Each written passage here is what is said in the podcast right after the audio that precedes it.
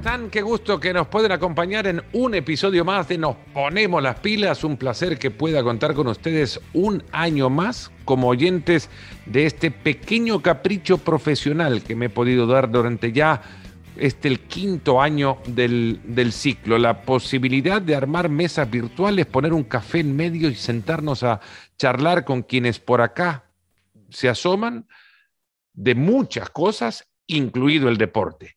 Hoy llega acá la primera mujer centroamericana, miembro del Comité Olímpico Internacional, expresidenta de su país, la primera además en ser eh, elegida como la primera mujer costarricense elegida para, para ese cargo, eh, miembro no solamente del Comité Olímpico Internacional, sino de múltiples otras organizaciones internacionales vinculadas a la política, muy cercana también a la idea de que el deporte puede servir como una herramienta de prevención para la violencia social.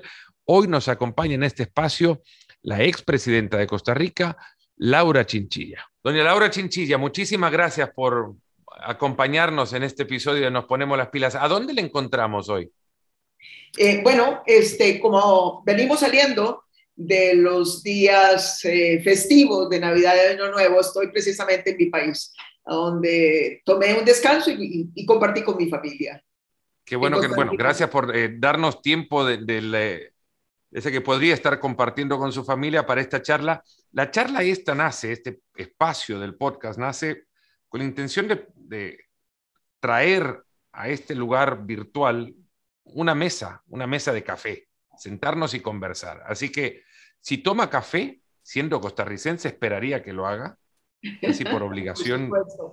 pero ya a estas alturas de la mañana eh, me he consumido eh, la cuota de las dos o tres tazas de café que me tomo al despertarme. Ahora me espero hasta la tarde para tomar el segundo aire. ¿Cómo le gusta? ¿Con azúcar? ¿Sin azúcar? Con muy poca azúcar, pero dependiendo muchas veces del tipo de cafés. Eh, los cafés nuestros, que son eh, y permítame hacer alarde, son de muy buena calidad, eh, requieren muy poco azúcar, casi que no requieren azúcar, pero cuando usted toma esos cafés casi que recocinados, retostados, eh, en extremo amargos, hay que, hay que hacer algo para disimular el mal sabor a veces. Bueno, noto ya inmediatamente un gusto por el, por el café particular a, quienes he invitado a este espacio, por lo menos ya el reconocimiento que con un poco de azúcar se puede llegar hasta arruinar el café. sí, no, no, es cierto. Eh, entre más conoce uno del café, eh, eh, más exigente se vuelve.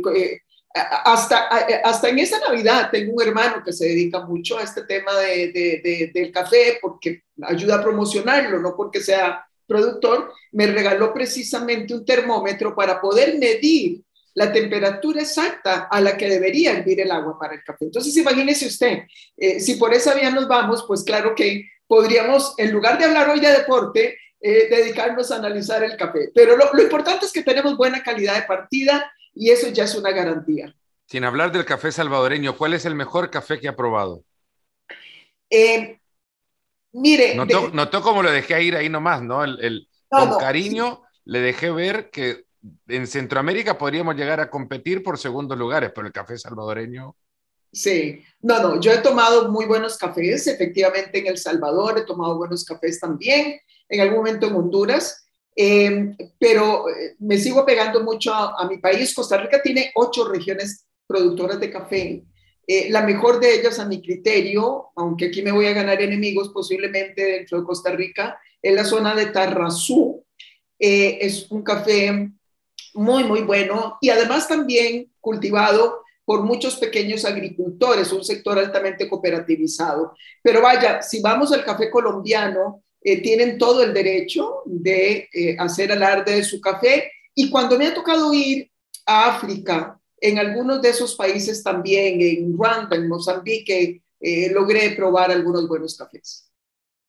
¿Cuántos gramos, para, le dijo ya su hermano, cuántos gramos para una buena taza de café?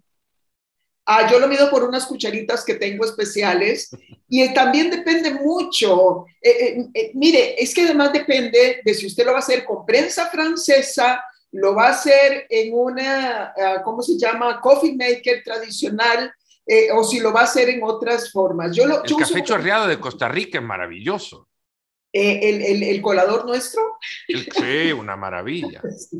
El colador nuestro es bastante, eh, bastante rústico, eh, pero yo me acostumbré a la prensa francesa. Entonces, la prensa francesa requiere un molido mucho más grueso del grano. Yo compro el café en grano. requiere molerlo un poco más grueso y poner un poco más de café. Le, llegan a preguntar a usted en las sesiones del Comité Olímpico Internacional sobre calidad de café y, ya la adoptaron como la conocedora del grupo.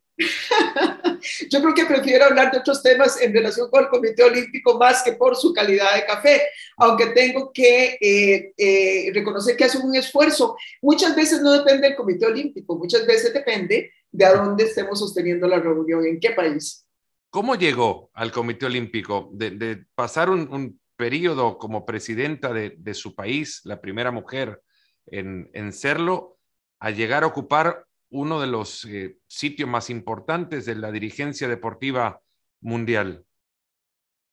Mira, esa pregunta eh, este, eh, me, retrotrae a circunstancias de sentimientos muy cruzados.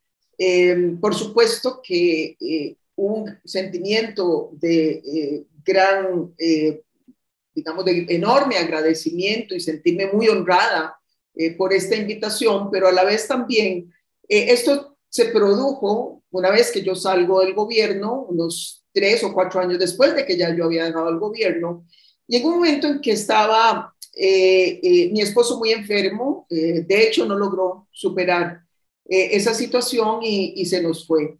Y en ese momento de, de, de, una, de nuevo, de una situación personal para mí muy intensa, eh, empiezo a recibir eh, mensajes, llamadas, primero de Luis Alberto Moreno, eh, en ese momento presidente del Banco Interamericano de Desarrollo, un gran amigo, una persona que admiro, que ha hecho un gran papel, lo hizo en su momento en América Latina, y quien ya formaba parte del Comité Olímpico Internacional, con el mensaje de que querían conversar conmigo, el señor director general y el presidente eh, BAC del comité.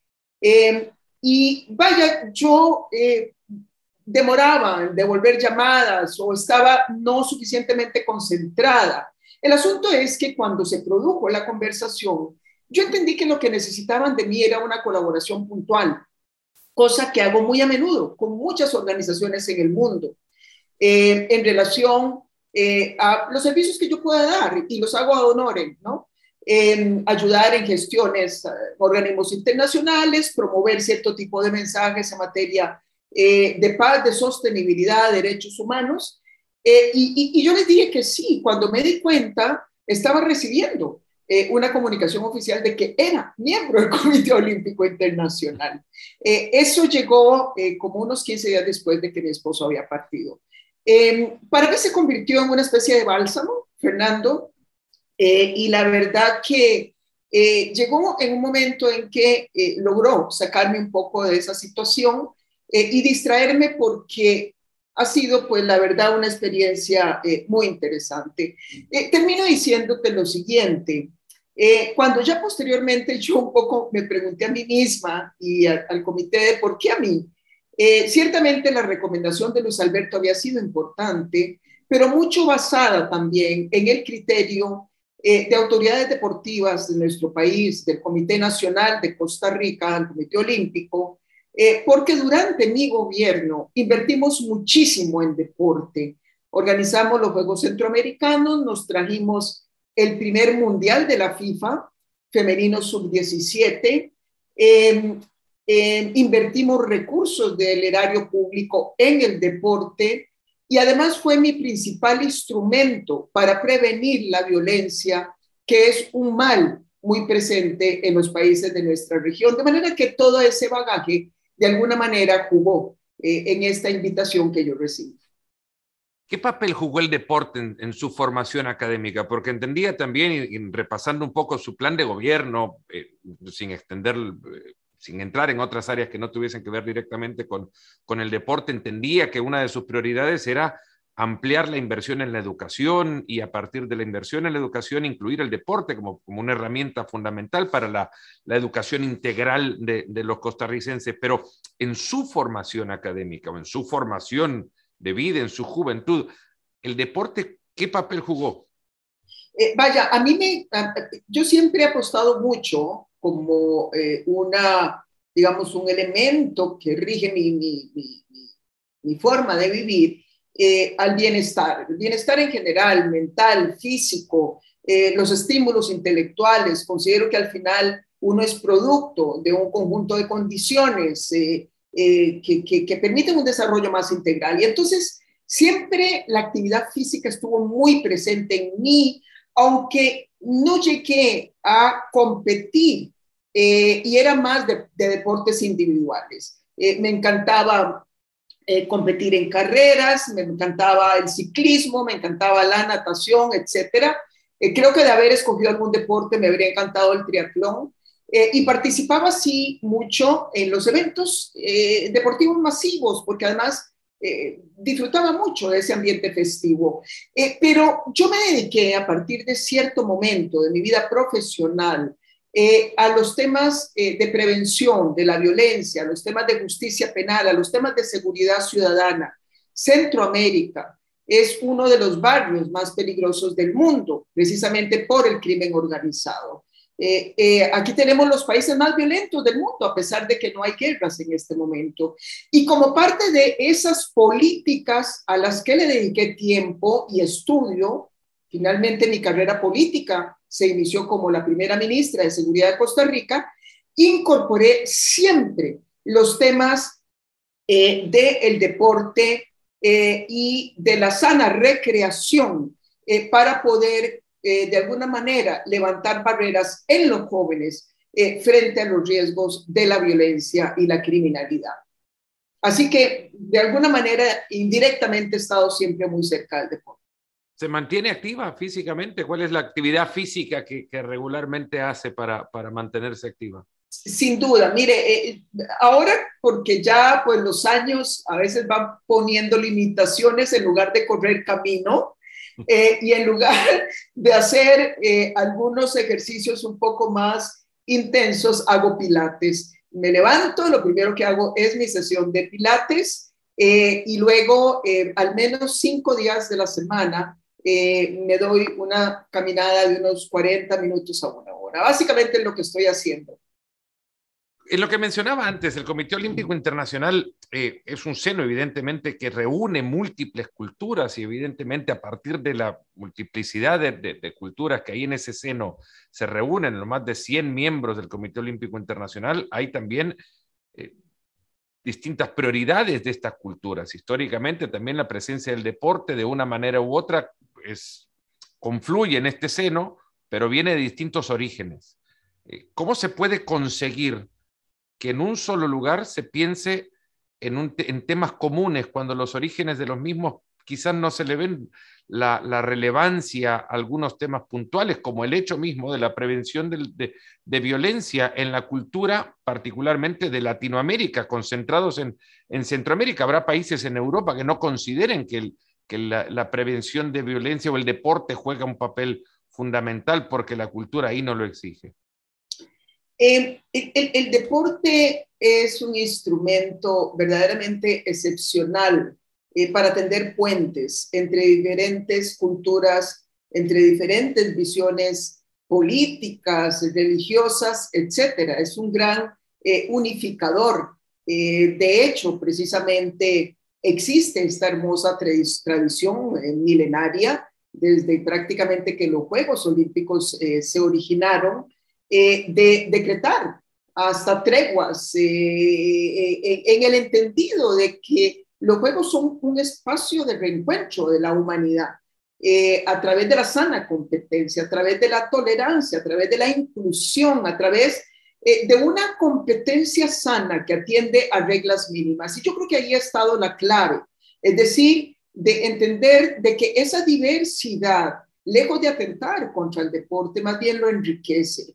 Eh, y, y, y, es interesante porque, Fernando, habría que vivir, y usted ha estado cubriendo los Juegos Olímpicos, pero muchas veces desde afuera es difícil entender cómo se borran barreras entre los mismos miembros mm. del Comité Olímpico Internacional, porque usted tiene ahí hasta miembros de las casas reales eh, europeas eh, o eh, de algunos países árabes, que es donde las monarquías todavía tienen relevancia, hasta simplemente deportistas que hicieron una carrera brillante, excepcional, o personas más como, como mi persona, que venimos más bien eh, de una vida pública eh, y una trayectoria más bien de ese tipo. Así que es, un espacio muy interesante.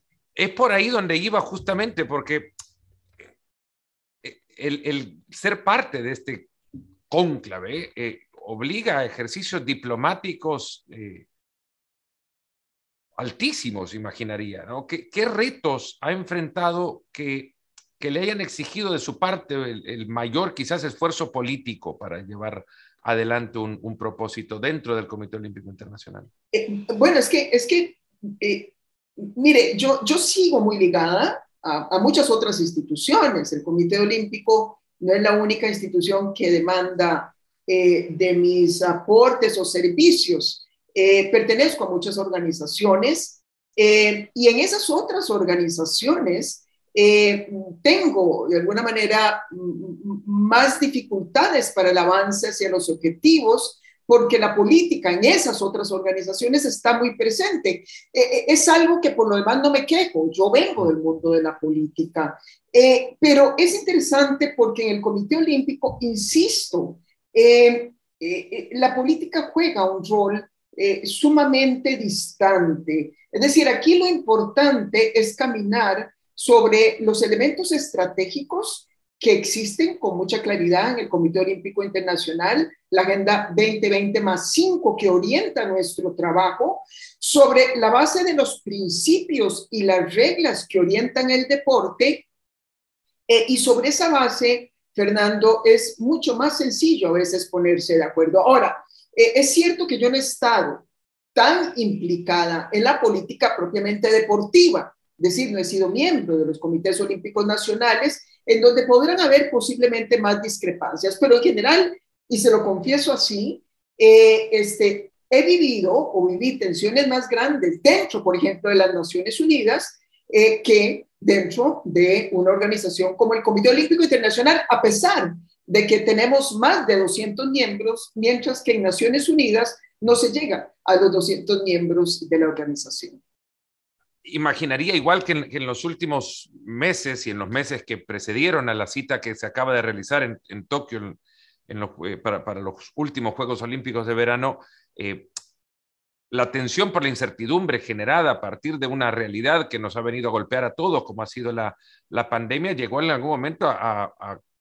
crear un ambiente que por la misma incertidumbre generara dudas sobre si los Juegos Olímpicos podían realizarse o no cuán difícil fue llevar adelante, eh, políticamente hablando, las negociaciones para, para encontrarnos al final eh, en Tokio y que los atletas pudiesen llegar ahí a cumplir su sueño de eh, actuar deportivamente en, la, en, el máximo escenario del, del deporte mundial.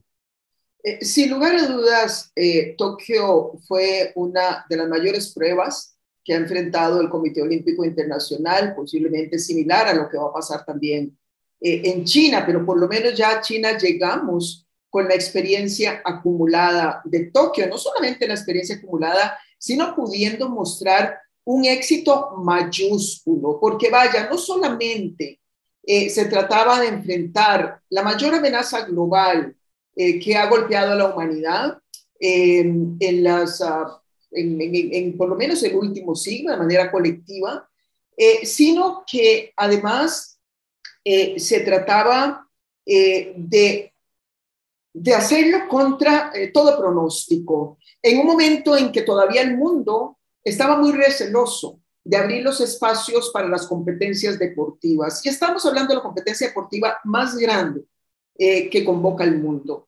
Eh, sin embargo, a mí me parece que hubo tres elementos fundamentales. Primero, el liderazgo. Eh, y hay que reconocer que el presidente Bach eh, ha ejercido un liderazgo sumamente efectivo pero a la vez con una gran eh, dosis de sentido común eh, y de sentido diplomático. Es decir, es un hombre que logra conseguir objetivos sin necesariamente imponer criterios. Y, creo que ese diálogo permanente con todas las partes que hacen parte, valga la redundancia, del Comité Olímpico fue clave. Eh, lo segundo, eh, Japón fue vital. Las autoridades de Japón fueron vitales. Yo dudo que esto hubiésemos podido conseguirlo si esas Olimpiadas hubiesen sido organizadas en un país de América Latina, por ponerlo de ejemplo. Yo creo que la cultura asiática, altamente responsable, más acostumbrados a los manejos de pandemias, con poblaciones civiles muy disciplinadas, eh, ayudó muchísimo a esa colaboración que nosotros requeríamos. Y en tercer término, finalmente, a pesar de que muchos medios de comunicación no apostaban por el éxito, siento que nos dieron la oportunidad. Y la presencia de medios de comunicación, viendo los esfuerzos que se realizaron, la disciplina y la seguridad de las medidas, hizo posible que los juegos avanzaran y que terminaran por demostrar el éxito tan contundente que finalmente conseguimos. Fueron sus primeros Juegos Olímpicos de verano, ya como, como miembro del Comité Olímpico Internacional. ¿Qué, qué, qué impacto le generaron eh, las ceremonias en las que pudo atender? Bueno, la ceremonia de de apertura puntualmente? Eh, vaya, este, Fernando, eh, esta fue mi primera experiencia en unos Juegos Olímpicos. Entonces, para mí era muy difícil comparar. Cuando yo escuchaba a los colegas que venían de otros Juegos, era muy difícil comparar. Eh, y es muy probable que cuando se está particularmente en el estadio olímpico, la ausencia de público eh, en, mucho define eh, ese espíritu festivo eh, que uno desearía exista en toda competencia. Sin embargo, era un momento en que la humanidad y todos los que estábamos ahí comprendíamos las circunstancias. Era un momento en donde el deporte de alguna manera dejaba atrás los elementos más festivos porque la humanidad no estaba para festividades y recogía más bien los elementos de solidaridad y de esperanza, que era el mensaje fundamental que Tokio quiso mandar. Hay una luz al otro lado del túnel. La humanidad organizada puede derrotar al COVID. Y yo creo que entonces comprendimos las limitaciones que tuvimos que enfrentar, no solamente nosotros, sino particularmente lo que para mí fue eh, el actor más relevante de Tokio, que fueron los mismos japoneses. El pueblo japonés entendió el sacrificio al que tuvo que someterse con tal de que los Juegos fueran un éxito y desde Japón se mandara ese mensaje de esperanza a la humanidad. Ahora parece ciertamente disiparse porque la realidad no, no nos no cambia el virus no nos abandona, crece, muta y se convierte en, una y otra ola más y a 30 minutos de, de Pekín hay cierres o confinamientos en una, en una localidad como Tianjin porque el rebrote ha provocado que así lo consideren las, las autoridades. ¿Qué llevará Pekín que nos eh, ayude a entender que, que Tokio pasó por una razón, que, que tuvo un sentido? Eh, eh, sin duda, sin duda. Y, pero Tokio además participó una parte de la familia olímpica y el resto de la parte de esa familia olímpica tiene también derecho, que son aquellos que practican los deportes de invierno. Y entonces también, ¿por qué? Eh, ¿Por qué haber sacrificado esa parte de la familia olímpica, especialmente cuando ya Tokio había demostrado que una excelente que un excelente alineamiento entre las autoridades olímpicas y las autoridades locales podían dar resultados efectivos. Es decir, garantizar un buen espectáculo para el mundo, porque la gente siguió los juegos a través de los mecanismos online, que fueron un verdadero éxito, eh, y a la vez también garantizar la seguridad. Eh, vamos eh, a Beijing con básicamente las mismas reglas de partida, es decir, distanciamiento, una burbuja de la cual no podremos salirnos, vacunación y lo que son las pruebas eh, cotidianas. Recordemos que en Tokio se administraron cientos de miles de pruebas, Fernando. La regla eh, siempre se respetó eh, y además hay un tracking permanente de toda la gente que participa a través de aplicaciones que se diseñan para estos propósitos. La tecnología, la disciplina y reglas muy claras pues creo que van a ser eh, la misma receta para que Beijing también eh, sea un éxito deportivo. Ahora regresa el movimiento olímpico también a China y, sin entrar directamente en la política internacional, hay, hay una realidad que obliga a pensar que quizás el movimiento olímpico se convierte en un pañuelo con el cual la imagen china a nivel mundial se llegue a limpiar, pero no necesariamente el movimiento olímpico aporte para que internamente eh, China logre modificar ciertas políticas como la persecución étnica, por ejemplo, que se conoce eh, mundialmente.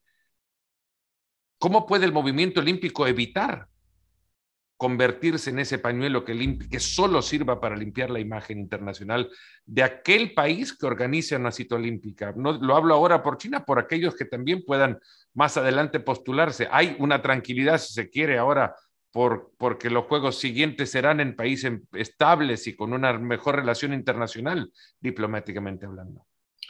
Eh, mire, Fernando, si usted mira para atrás, eh, esta discusión que estamos eh, que se ha planteado hoy en relación con China no se planteó en su momento cuando se dieron los Juegos Olímpicos de verano y ellos también los organizaron. Esta decisión de ir a otros Juegos también en Beijing se tomó desde el año 2015, después de haber corroborado que los Juegos en su momento eh, de verano organizados también en Beijing, olímpicos, habían sido un éxito. Em, han cambiado situaciones, particularmente han cambiado las tensiones geopolíticas, pero mire usted que el Comité Olímpico no puede sujetar sus decisiones eh, o cambiar decisiones ya debidamente tomadas, porque las tensiones geopolíticas eh, cambian entre regiones, entre países o se modifican. Eh, todos los países, todas las naciones del mundo, Fernando, tendrán siempre sus controversias no quiero con esto tampoco minimizar algunas de esas controversias. Yo le recordaba que yo, a título ya personal, yo tengo eh, otras funciones que cumplo en otros organismos eh, y ahí ejerzo a plenitud eh, las funciones que me son encomendadas. Pero aquí estamos hablando del deporte. Y el deporte no se puede instrumentalizar para efectos políticos. Mal haría en consecuencia el Comité Olímpico Internacional de prestarse a unos u otros. Ahora, usted dice que eh, puede haber la tentación de las autoridades locales eh, de querer envolverse en el éxito de la bandera olímpica. Mire, eso, y, y le hablo una política, eh, eso es consustancial. A casi cualquier político eh, casi cualquier político del mundo sabe que el deporte en sí mismo es un instrumento tan poderoso, tan popular, eh, que generalmente los gobiernos lo hacen. Lo hacen con competencias locales, regionales y mucho más. Tratan de hacerlo con la competencia más grande que tiene el mundo. Sin embargo, si usted también como eh, cercano espectador y ha cubierto los juegos, se ha podido dar cuenta de que eso no eh, generan demasiados réditos, no como mucha gente quiere hacerlo ver. Eh, les recuerdo lo que pasó en Brasil, en donde más bien la jefa de Estado fue chiflada en el Estadio Olímpico durante la inauguración. El papel de los mandatarios en los Juegos Olímpicos se reduce muchas veces a una presencia muy fugaz en la inauguración. En Tokio no, la abrió el presidente de, de, Japón. Eh, de manera que eh, eh, en el fondo, el éxito de los Juegos Olímpicos no está marcado por lo que hagan las autoridades locales, sino por el desempeño de los atletas. Em, y, vamos a Tokio eh, concentrándonos en nuestra misión, que es colaborar eh, con los grandes valores universales de la paz, de la solidaridad, pero a través de la actividad deportiva, respetando y dejando ese carril paralelo que la política y la diplomacia tienen que jugar pero en otros ámbitos que no debería ser el ámbito deportivo. Igual creo eh, que el deporte y la política deben entremezclarse, que debe existir una política para el deporte. ¿No? Ya hablando más en planes ese, estatales, que cada país debe establecer políticas deportivas y en consecuencia entremezclarse la política y el deporte, no la politización del, deporte, pero sí políticas que nos ayuden, sobre todo en nuestros países, señora Chinchilla, a establecer eh, fundamentos que permitan que la juventud se prepare con recursos suficientes para conseguir una educación, como antes lo tocábamos, integral con el deporte como una herramienta. Y eso solamente la política lo puede establecer. Eh, sin duda, pero, ah, pero entonces aquí, y, para esto nos va a resultar muy útil utilizar más bien el lenguaje anglosajón. En inglés existen dos conceptos diferenciados, politics, que es un poco lo que estábamos hablando antes, y policy, que es esto segundo a lo que usted se refiere, es decir, las políticas públicas. Ya eso es muy diferente a lo que eh, a, la politización, como usted llamaba, del deporte. Eh, en este segundo ámbito, en el ámbito de las políticas públicas, pero es lo mismo que pasaría, por ejemplo, con las artes. Se vale, obviamente, y, y, se, y urge políticas públicas en favor de las artes, en favor de los deportes, en favor, por ejemplo, de las organizaciones humanitarias que atienden temas como refugiados, como migración. Lo que no se vale es instrumentalizar cierto tipo de áreas eh, en favor de los intereses eh, políticos de corto plazo, como por ejemplo eh, evitar que la Cruz Roja ingrese a atender en países porque ese gobierno de turno, que posiblemente es una autocracia, va a tratar de utilizarlo a su favor, o simplemente condenar a los artistas que siguen produciendo en países que están violando algunos derechos humanos o pretender que el deporte tiene que dejar de existir y dejar de ser disfrutados por pueblos que también tienen gobiernos con los que no eh, tenemos identificación. Eh, entonces, creo que aquí lo que conviene es separar eh, esos elementos. Una cosa, de nuevo, es instrumentalizar el deporte en función de intereses políticos y geopolíticos de corto plazo, y lo otro es efectivamente abrigar más bien eh, este, el incentivo eh, de que los gobiernos promuevan políticas públicas en favor del deporte, en favor de la recreación, del arte, etc. ¿Cuál era, cuál era para usted eh, la imagen olímpica por excelencia antes de conocer ya directamente y de ser parte directa involucrada del movimiento olímpico? Hay muchas, Fernando. Es muy difícil eh, eh, digamos, eh, ver una sola, porque ahora que particularmente en estos Juegos Olímpicos se hizo un trabajo tan espectacular para que en este mundo que estaba encerrado por la pandemia, la gente pudiera vivir de la forma más, digamos, más emotiva, eh, llevar las imágenes más vívidas posibles, eh, se captaron fotografías y se captaron videos tan espectaculares eh, de las hazañas de los deportistas o de la celebración colectiva entre oponentes de los triunfos, que en muchas de esas ocasiones a uno los ojos se, le, se, le, se le llenan de lágrimas porque son conmovedoras, Fernando, pero eso sucedió a lo largo de la historia los Juegos Olímpicos. Entonces hay imágenes de hazañas deportivas, de deportistas, a mi generación nunca se nos olvidará, este, Nadia Comaneci, por supuesto, porque era la edad más o menos que yo tenía en esa época, eh, pero tampoco se nos olvidarán esas imágenes de algunos de los corredores etíopes o africanos eh, eh, culminando la maratónica y entrando a los eh, eh, estadios olímpicos eh, llenos de fervor, pero además para quienes hemos visto en el deporte un mensaje hacia los políticos y no al revés, ¿verdad? para mí, el desfile conjunto de los deportistas de Corea del Sur y Corea del Norte en los Juegos de Seúl fue también una imagen en extremo conmovedora. Eh, de manera que eh, creo que cuando repasamos esas imágenes, usted podría estar de acuerdo conmigo que no sería justo que porque en este momento hayan diferencias geopolíticas profundas entre los dos países quizás más poderosos del mundo, la humanidad, cuando viene de ver tanto sufrimiento, se tenga que perder de todas estas imágenes que va a disfrutar de aquí ya a un mes con los Juegos Olímpicos de Invierno en Beijing. ¿A dónde estaba, eh, señora Chinchilla, cuando, cuando Silvia Paul consigue la primera medalla olímpica para, para Costa Rica? ¿Recuerda aquel momento?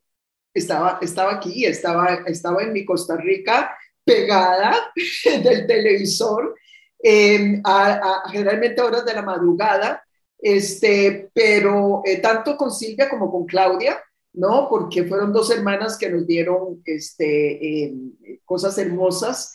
Em, y, y, no perdí, no perdí de vista ninguna de las dos. Eh, quiero decirle que además, en el caso particularmente de Silvia, em, ella eh, cruzó sorpresivamente la acera del deporte hacia la política cuando yo me presenté a la presidencia.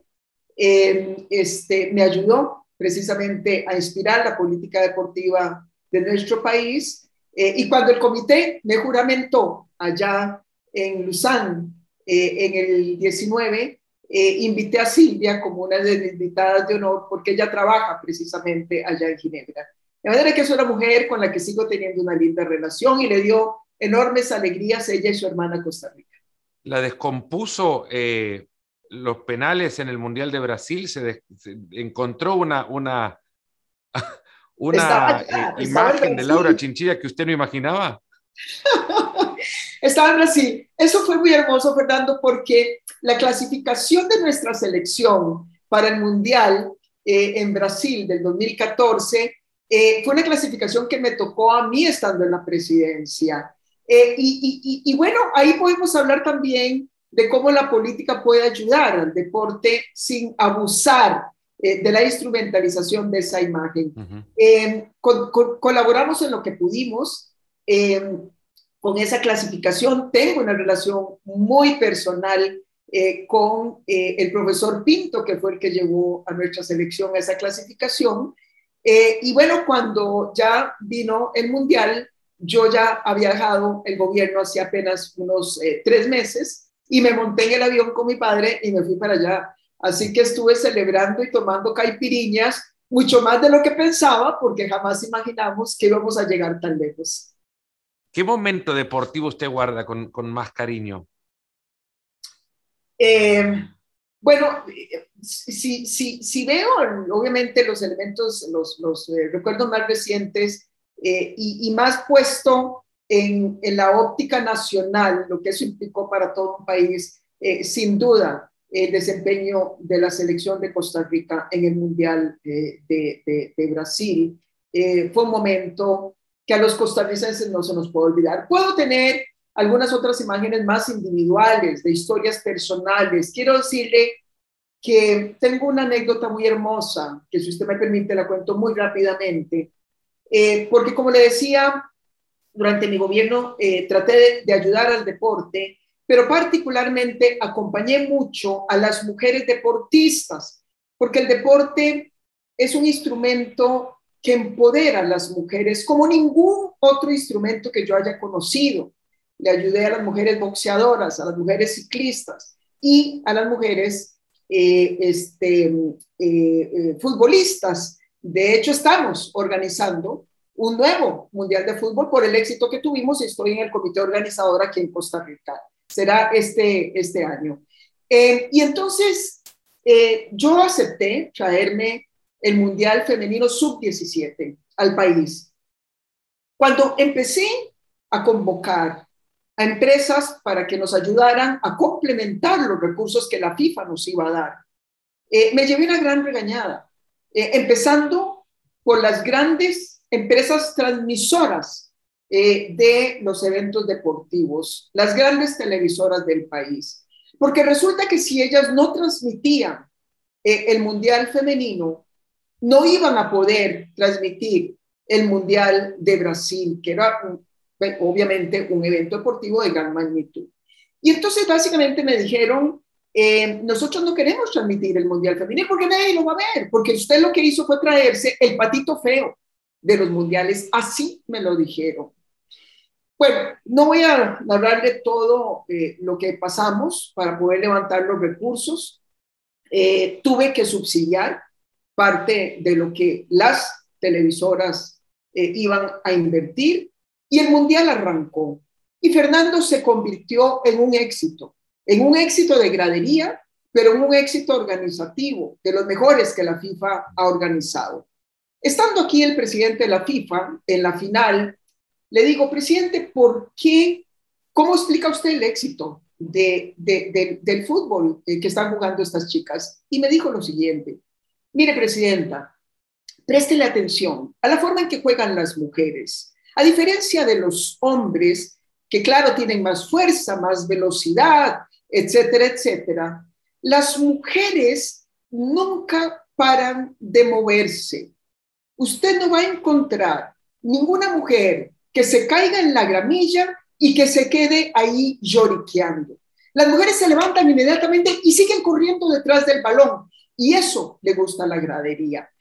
En el fondo me dio una gran lección, Fernando, una gran lección de que esa es la gran fortaleza de las mujeres en el deporte. No tenemos derecho a quejarnos, no tenemos derecho a lloriquear porque todo es mucho más difícil para las mujeres. Eso me marcó muchísimo, además, en mi concepción eh, sobre eh, la lucha de las mujeres en el deporte y en general.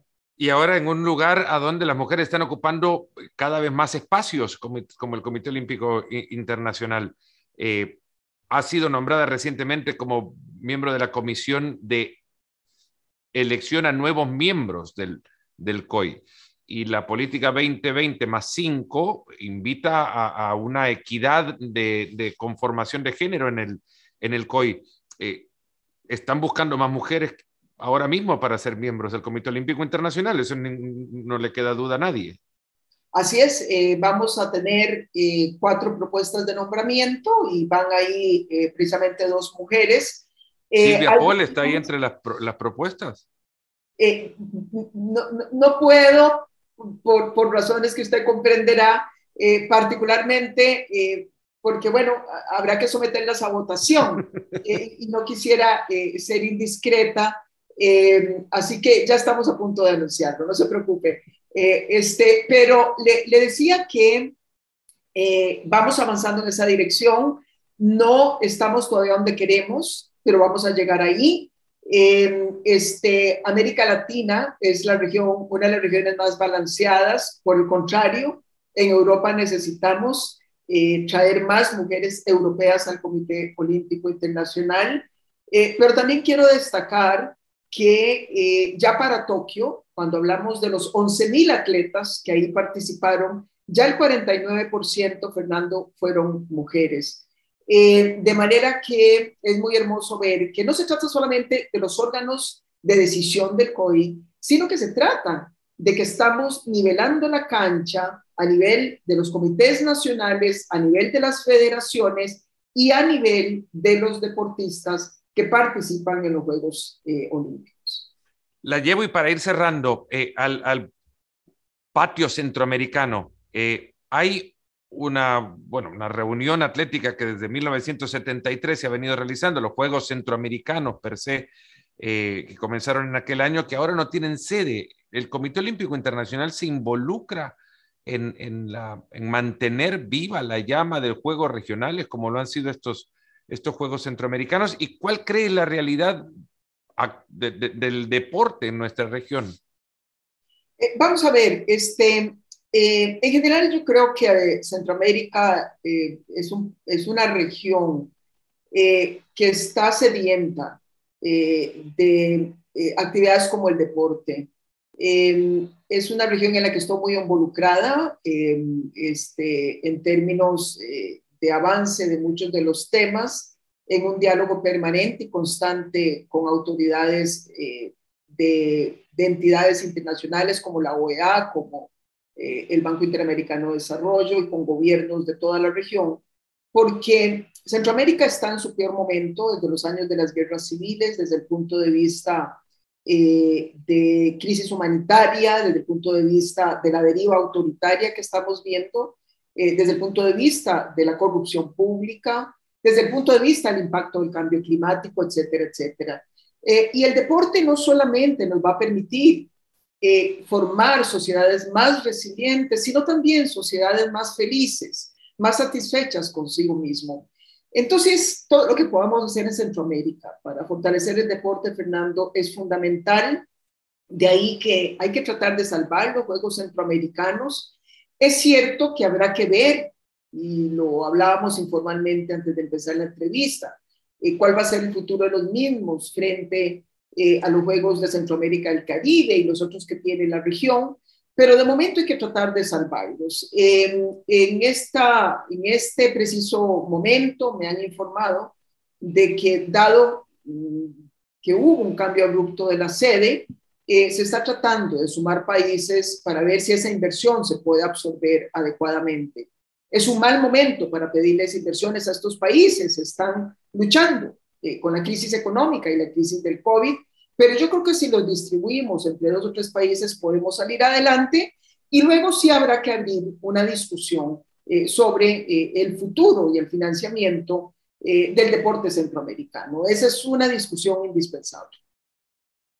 Señora Laura Chinchilla, la verdad que no me queda más que agradecerle por el, por el tiempo que nos ha, nos ha dado. Seguro los oyentes de este espacio han disfrutado muchísimo de, de su palabra, su experiencia y desearle el mejor de los éxitos en este 2022 y que el deporte se beneficie de su, de su entusiasmo, de su idea, de su, de su empuje por llevar eh, a convertir el deporte en la herramienta que se tiene que convertir para nuestra humanidad, en una herramienta de paz, de, de entendimiento, de construcción de valores. Así que nada, muy agradecido.